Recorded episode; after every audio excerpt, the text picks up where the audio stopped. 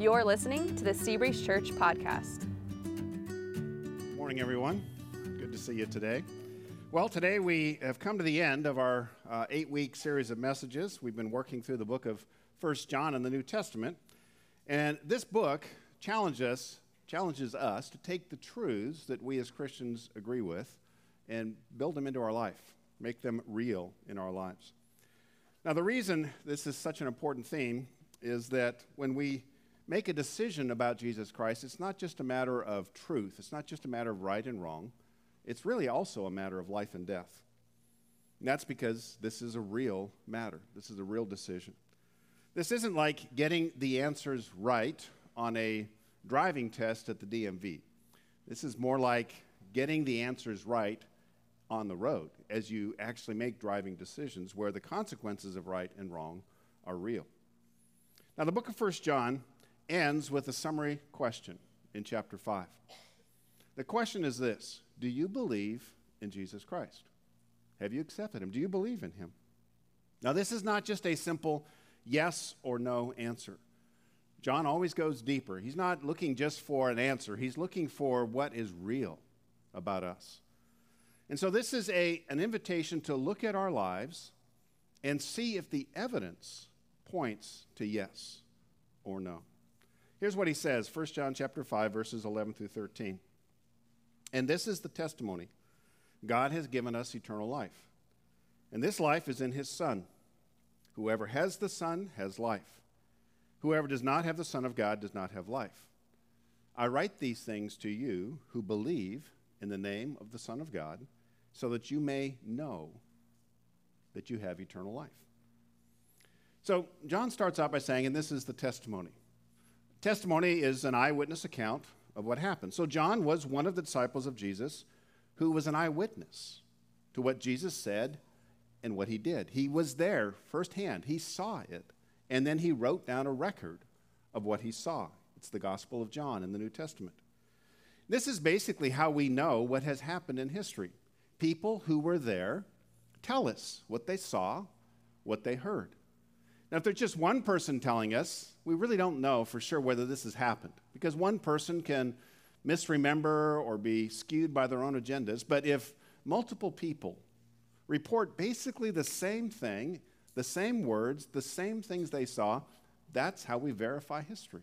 And this is what's happened with Jesus Christ. There were many individuals who were there and saw and recorded the same things that John saw and recorded. So he's referring to his own testimony.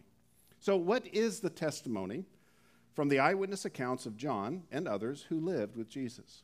John summarizes it this way God has given us eternal life, and this life is in his Son. This is not John's interpretation of what Jesus said. This is actually what Jesus said about himself and about what he came to do. Now, we hear the term eternal life, and we think of a, a timeline that goes on forever, a life that goes on forever. But eternal life is more about a kind of life than it is the length of life. And that's because we already have an eternal existence.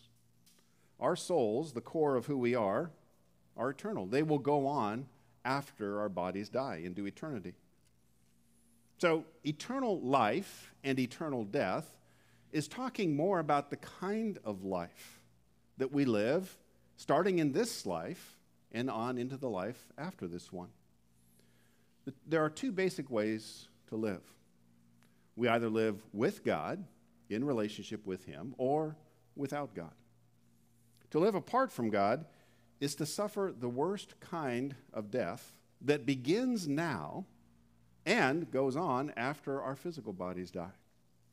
To live with God is to experience life as God intended a life that also begins now and continues on with God after we die. Now, the challenge for all of us is that we have chosen to live on plan B without God. Now, we didn't do this in some big announcement. Many of us would say that's not our intention, but every time we sin, this is what we say. We do it every time we sin. We make this decision. Every sin in that moment is a declaration that we are, at that point in time, doing life without God. We are turning our back on God. And our sin says this so loudly and so repeatedly that we can't just say sorry and choose eternal life now. We've thrown that away. Despite our best efforts, we keep throwing it away every time we sin. So, out of love, God decided to give us the gift that we threw away, to give us eternal life.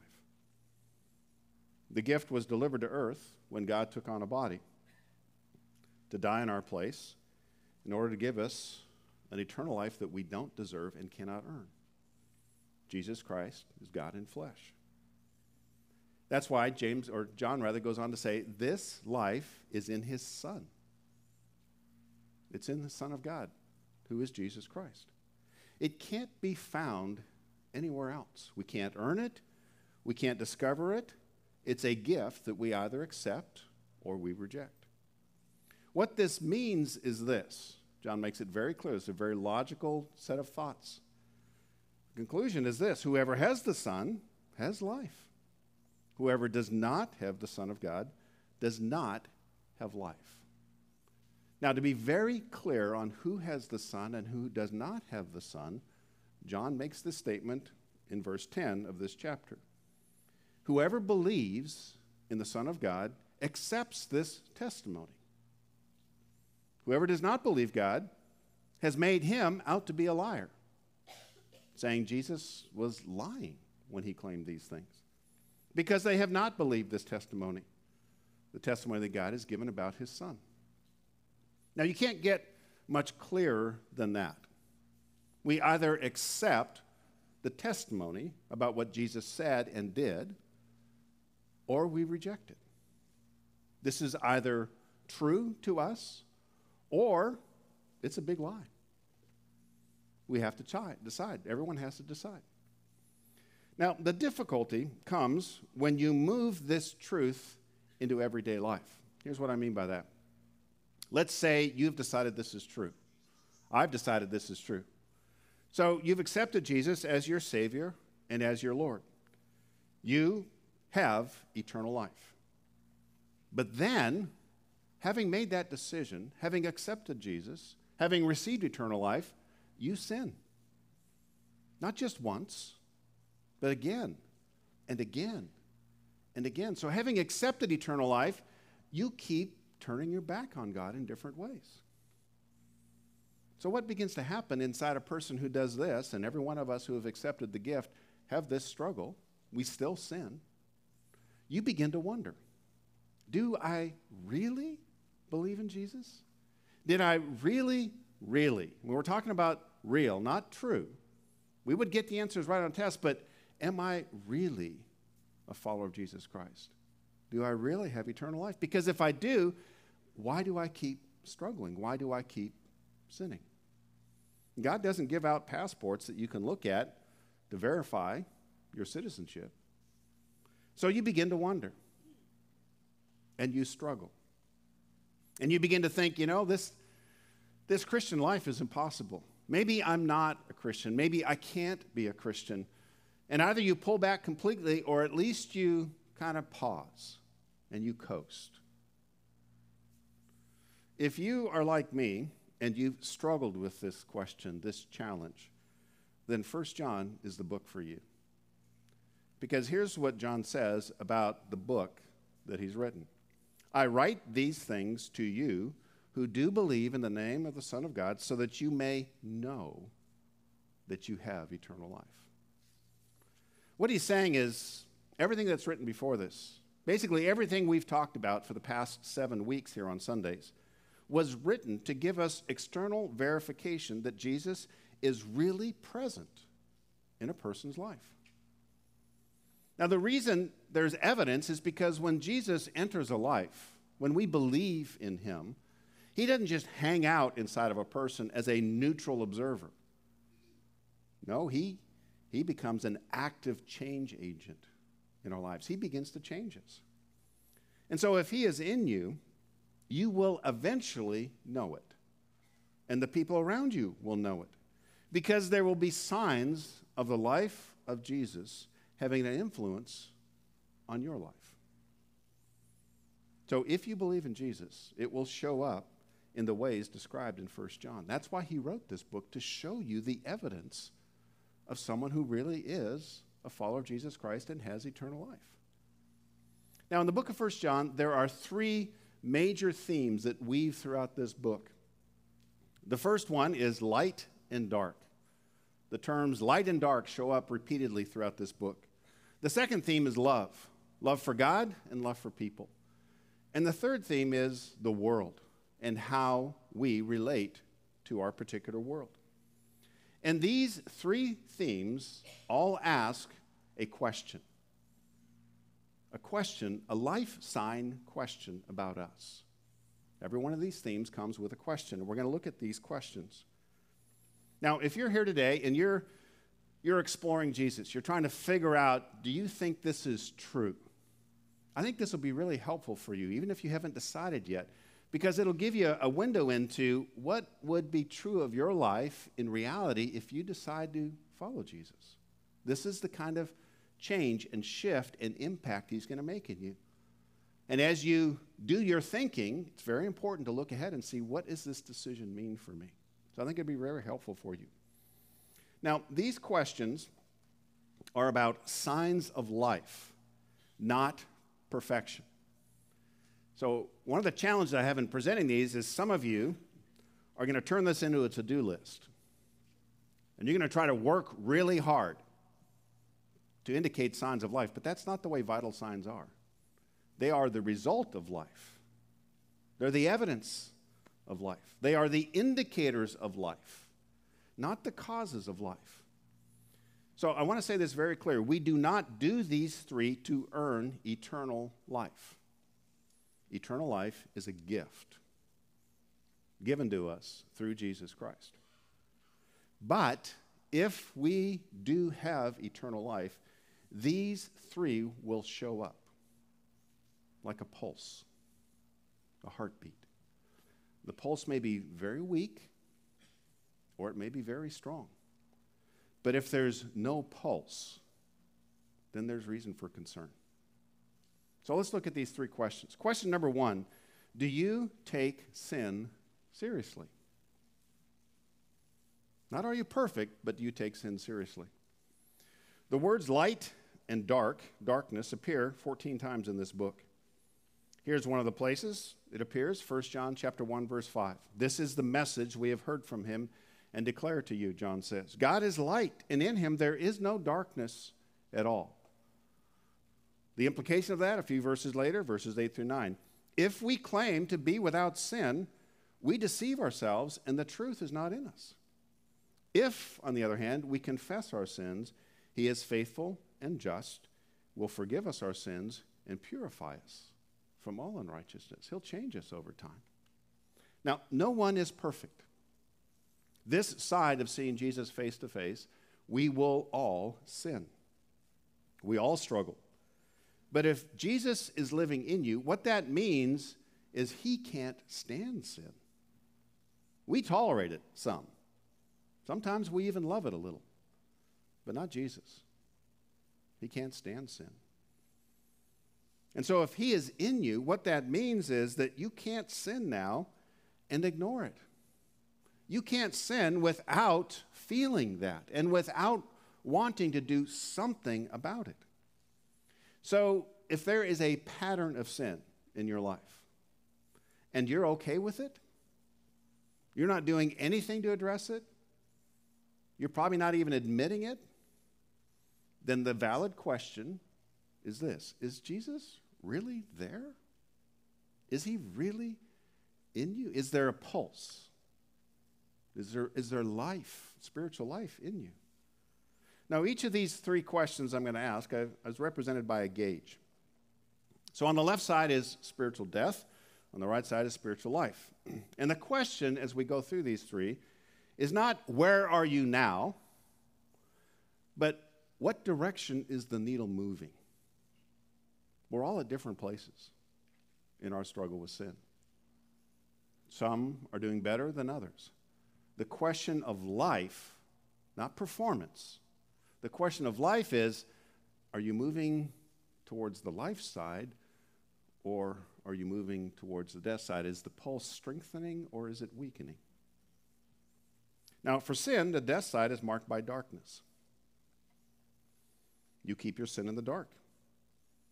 You claim that you didn't sin, when in fact you did. Now, you may cover it up with lies. Maybe you blame other people. Maybe every time you sin, you find someone to blame for the cause of it. Maybe you simply refuse to agree with what God says is sin. But the bottom line is you rarely, if ever, admit that you have sinned to God or to anyone else. On the other side of the gauge is light. Not the light of perfection, but the light of truth. Those who walk in the light, they confess their sins to God and to other people. And they find the forgiveness of God, and not always, but often the forgiveness of other people. Now, over the years, as a pastor, I've had a number of people come to me concerned that they might not be a Christian. And almost always, when I ask them why they think they might not be a Christian, it's not because they're not sure about the truth of what Jesus claimed. In every case, they've said, No, I, I, I agree with that. I, I, I believe the testimony of, about what he said. In every case, it's because they are struggling to gain victory over a particular sin. And they've struggled so long and they've been defeated so many times that they've come to the conclusion they must not be a Christian. Because if they were a Christian, they would have gained victory by now. They wouldn't sin in this area like they are. And one of the things I have told every one of these individuals is the fact that they are so concerned about this sin is evidence that Jesus is in them. The evidence that Jesus is not in a person is they have a pattern of sin and they don't, they don't really care. They're fine with it. They're not trying to struggle through it. They're not trying to gain victory. They're not bothered that they, they can't get more victory than they can. No, the, the mark of a Christian is someone who confesses, gets back up and keeps moving forward, and then confesses, gets back up and keeps moving forward. This is our life.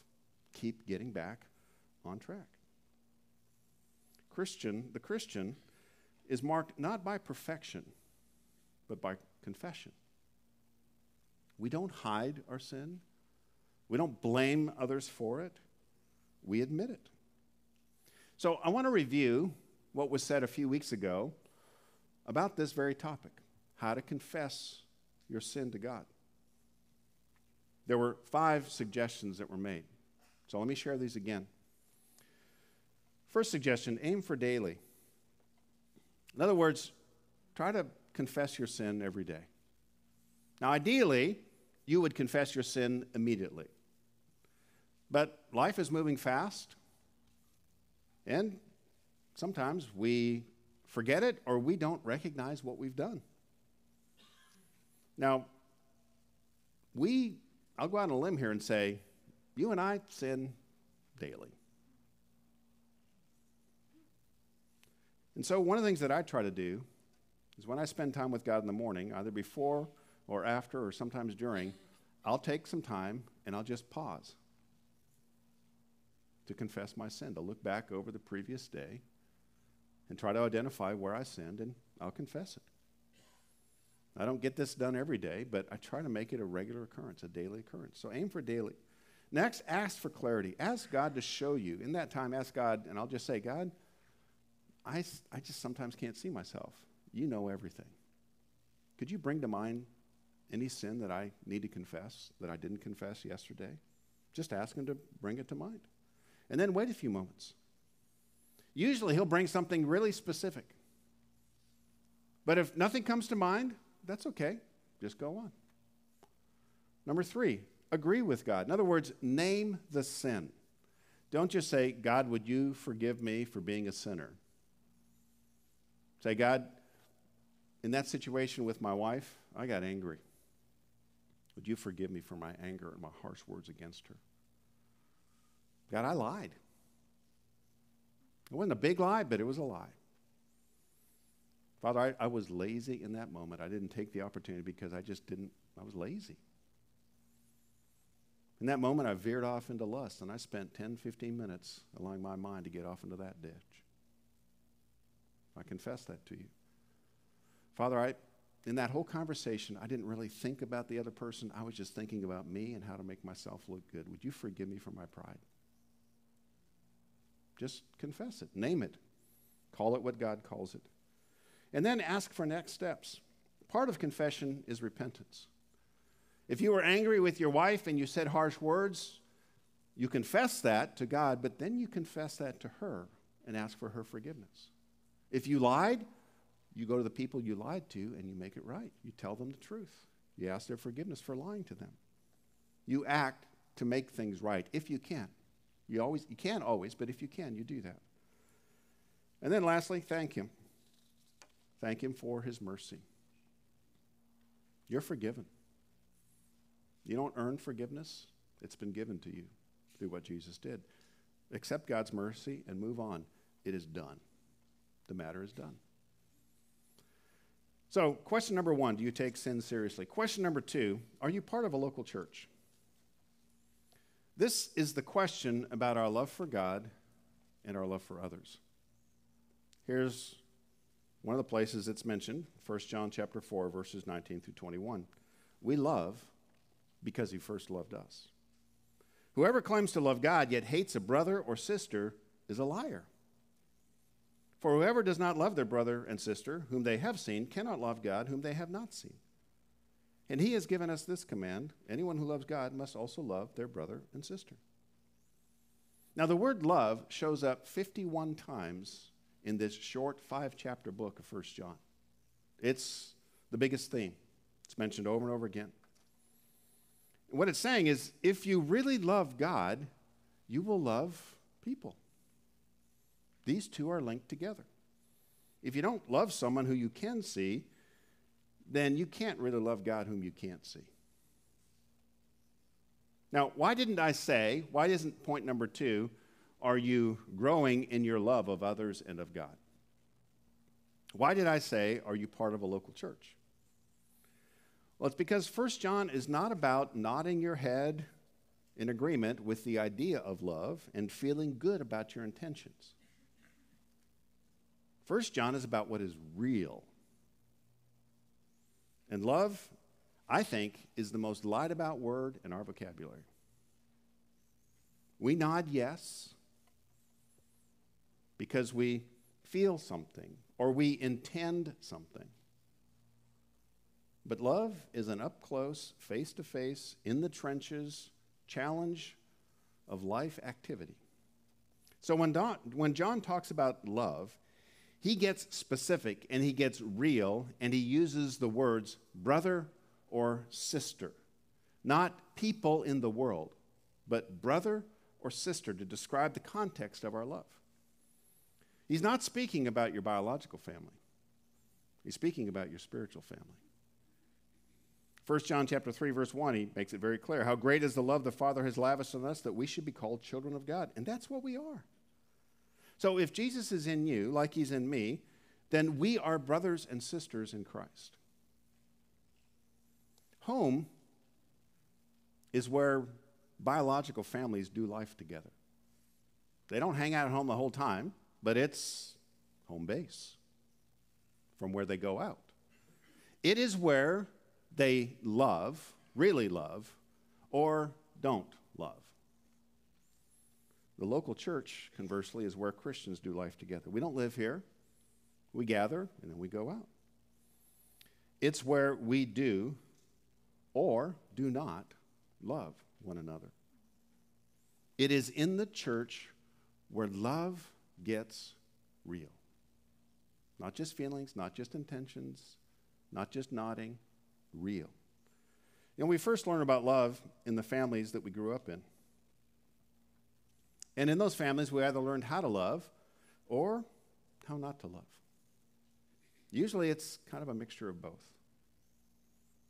So, God doesn't just give us eternal life and save us from our sins and leave us on our own to navigate life. He adopts us into his family. We become his children. Why? So that we might experience his love for us and learn how to love others. He puts us in his family, the family of God, the church. One of the statements I hear often is this You know, I love Jesus, I'm committed to Jesus. I just don't like church. That's kind of like telling me that you like me, you just don't like my kids. don't try it. Because if you like me, one of my requirements is you at least tolerate my kids. And I really would prefer you like them. So, why would we think we could say to God, you know, I love Jesus, I just don't like his body? I don't like his family. I don't like his kids. He wouldn't accept that. That's, that's not real. That's not the way it works. If you like me, you will care about my kids too. Now, I agree that it's much easier to love a God that you can't see than people that you can see. Church life, like family life, is a challenge. It can get messy. But that's what love is. That's where love gets real. So, on the death side of the spiritual life gauge is isolation. On the right side is community, where we love one another and forgive one another and serve one another and care about one another. So, let me ask the question Are you part of a local church? Now, I know you're attending one today, but that's not my question. This is not an attendance question. This is a belonging question. You know, if someone's in your home, that doesn't mean they're family. It's very different to show up than it is to belong. Being a Christian is in some ways kind of like being a football player. It is a team endeavor. There are individual responsibilities, but you can't play football alone and you can't be a Christian alone. You, tell me that you're a football player, what's my first question? What team? Not, oh, neat. Where can I see you exercise? No, it's what team? The next question is what position do you play? What's your part on the team? It's the same if you tell me you're a Christian. My first question is that's great. What church are you a part of? Question number two what do you do there? How do you how do you help? Not how do you spectate, but how do you get on the field and move the ball forward? How, how do you do what the team does? What's your part? Doesn't have to be a big part, but what is it? Are you a part of the local church.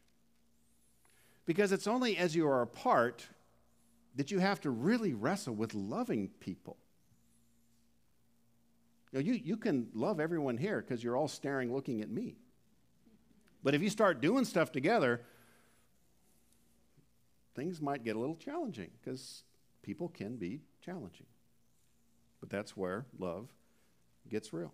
Now, how do you know if you're a part? Again, you have a part. But another way of knowing is if you disappear, somebody notices. When I was young, we went on a family cross country trip. We're from Canada, so we were crossing some of the prairie lands in Canada. And we stopped at a fruit stand, and my dad told everyone, We're only taking 10 minutes. My brother, who I think was probably 10 at the time, heard that, but he loved throwing rocks at this point. So he found a big pile of rocks, and he was off to the side throwing rocks. My dad hollered, All right, everyone back in the car. We got back in the car and took off. My brother was not there. And, um, but that only lasted 30 seconds, a minute. I forget who noticed, but we noticed he wasn't there. And we went back, and he was hysterical. We all felt dad, bad. My dad was just mad, you know how that goes. Because I think he felt really bad. But if you're part of a family and you just disappear, you're not there, people will notice. So one of the questions is, is if you disappear, is anyone going to notice?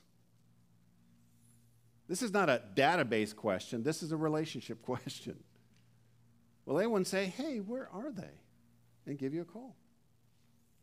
Now, if you're new and you're trying to figure all this out, we're so glad you're here. But I would encourage you, if you decide to follow Jesus Christ, we'd love to have you be a part. A couple ways you can do that is help out. You know, you'll hear ideas and things you can do to, to help us accomplish things in different ways. Volunteer, help out, serve on a team. Another way is the one that we just mentioned in the video that Steve mentioned join a growth group. This is the best way to get to know other people here at Seabreeze and to grow. So, number one, do you take sin seriously? Number two, are you part of a local church? Number three, is your moral thinking unpopular? The world is another dominant theme in the book of 1 John. It's mentioned 23 times. Here's what it says in part 1 John chapter 2 verse 15 do not love the world or anything in the world if anyone loves the world, the love of the Father is not in him. Now, when it says the world, this is not talking about the planet we live on. This is talking about the dominant ideas that exist in the minds of the people who run the world, who live in the world. Now, this verse was written 2,000 years ago. A lot of the thinking in the world back then was clearly wrong. But what about now? I mean, we've progressed a lot. We look back at those ancient times and can't believe people believed what they believed back then. So we're advanced we're progressed. Well, the thinking of the world is always changing, but the themes around which the thinking occurs is always the same. John goes on to identify the three themes. Verse 16 to 17 For everything in the world, and here are the three the lust of the flesh, the lust of the eyes, and the pride of life comes not from the Father, but from the world. The world and its desires pass away, but whoever does the will of God lives forever. These are the three themes. The lust of the flesh. We want something and pursue it. Our desires pull us towards something. Lust of the eyes, we see something and have to have it. We get it. Pride of life, we do something and brag about it. The point that is being made here is our natural thinking is driven by our desires, not by logic. We want something and then we put our minds to work on how to get it and then we brag about how we did it. That's the way the thinking has always been.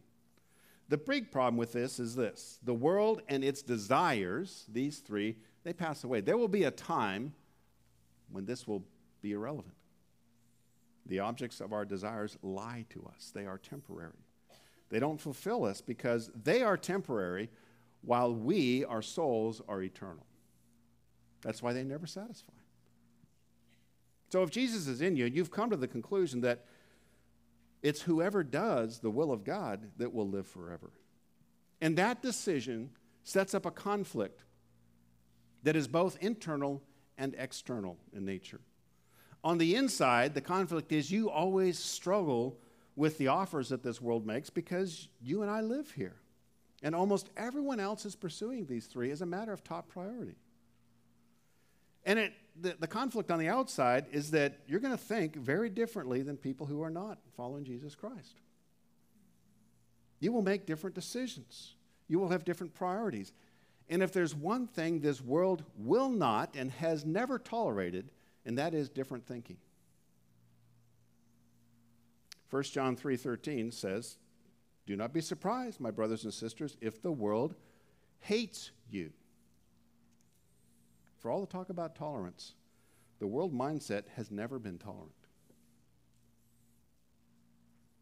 1 John 4, 4 through 5 goes on to say, You, dear children, are from God, and you have overcome them. Because the one who is in you is greater than the one who is in the world. They are from the world, and therefore speak from the viewpoint of the world.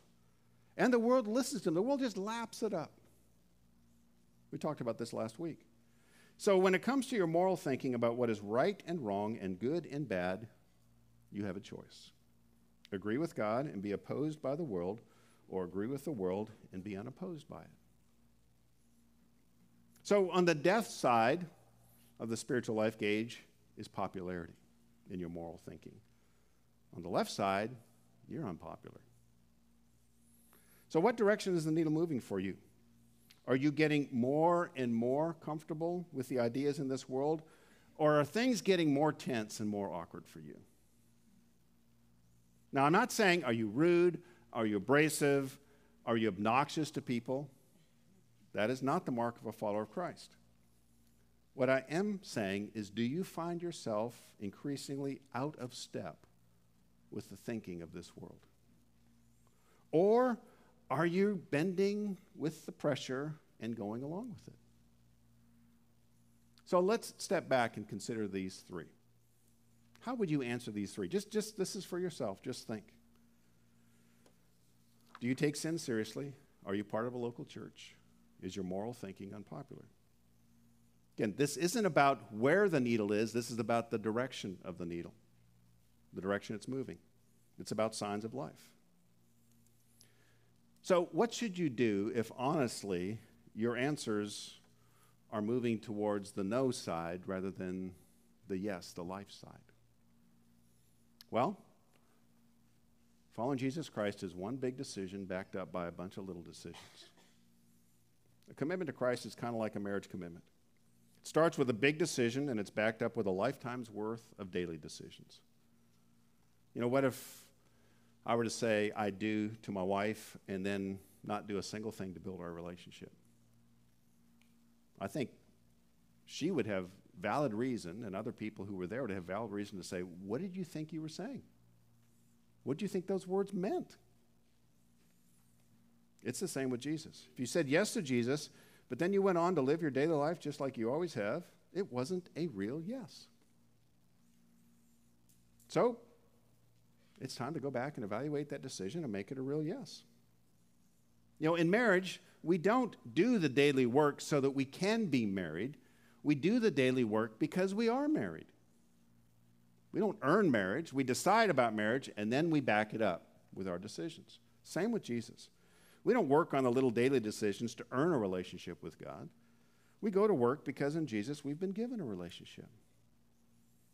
So go back, if you're concerned about your pulse, go back and consider the big decision. Ask yourself honestly do you really, really want to follow Jesus and do life his way? Yes or no? And if you do, then back it up. Go to work. Look at these three decisions and pick one thing that you can do this week. Is there a sin you can confess? If you're not really a part of a church, pick a church and get involved. If you're confused about something our world is saying in the area of morals, then talk to other people who are Christians and find out where in the Bible you can read about what God says on that topic and begin to get your thinking lined up with what He says. 1 John 5, 11 through 13 again says this, and this is the testimony God has given us eternal life, and this life is in his Son. Whoever has the Son has life. Whoever does not have the Son of God does not have life. I write these things to you who believe in the name of the Son of God so that you may know that you have eternal life. Let's pray. Jesus, you yourself said that in the end, there will be people who will come to you, who will claim to know you, and you will simply say to them, I don't know you. So, Father, it really is possible for people to think they are following you, and yet they're not. And you say this not to scare us, but so that we would be aware of what reality is and what is coming. So, Father, I pray that you would help each of us to see where we are and where the life signs are and what we need to do. We pray for clarity, not for guilt, but clarity. We ask this now in the name of Jesus Christ. Amen. Thanks for listening to the Seabreeze Church podcast.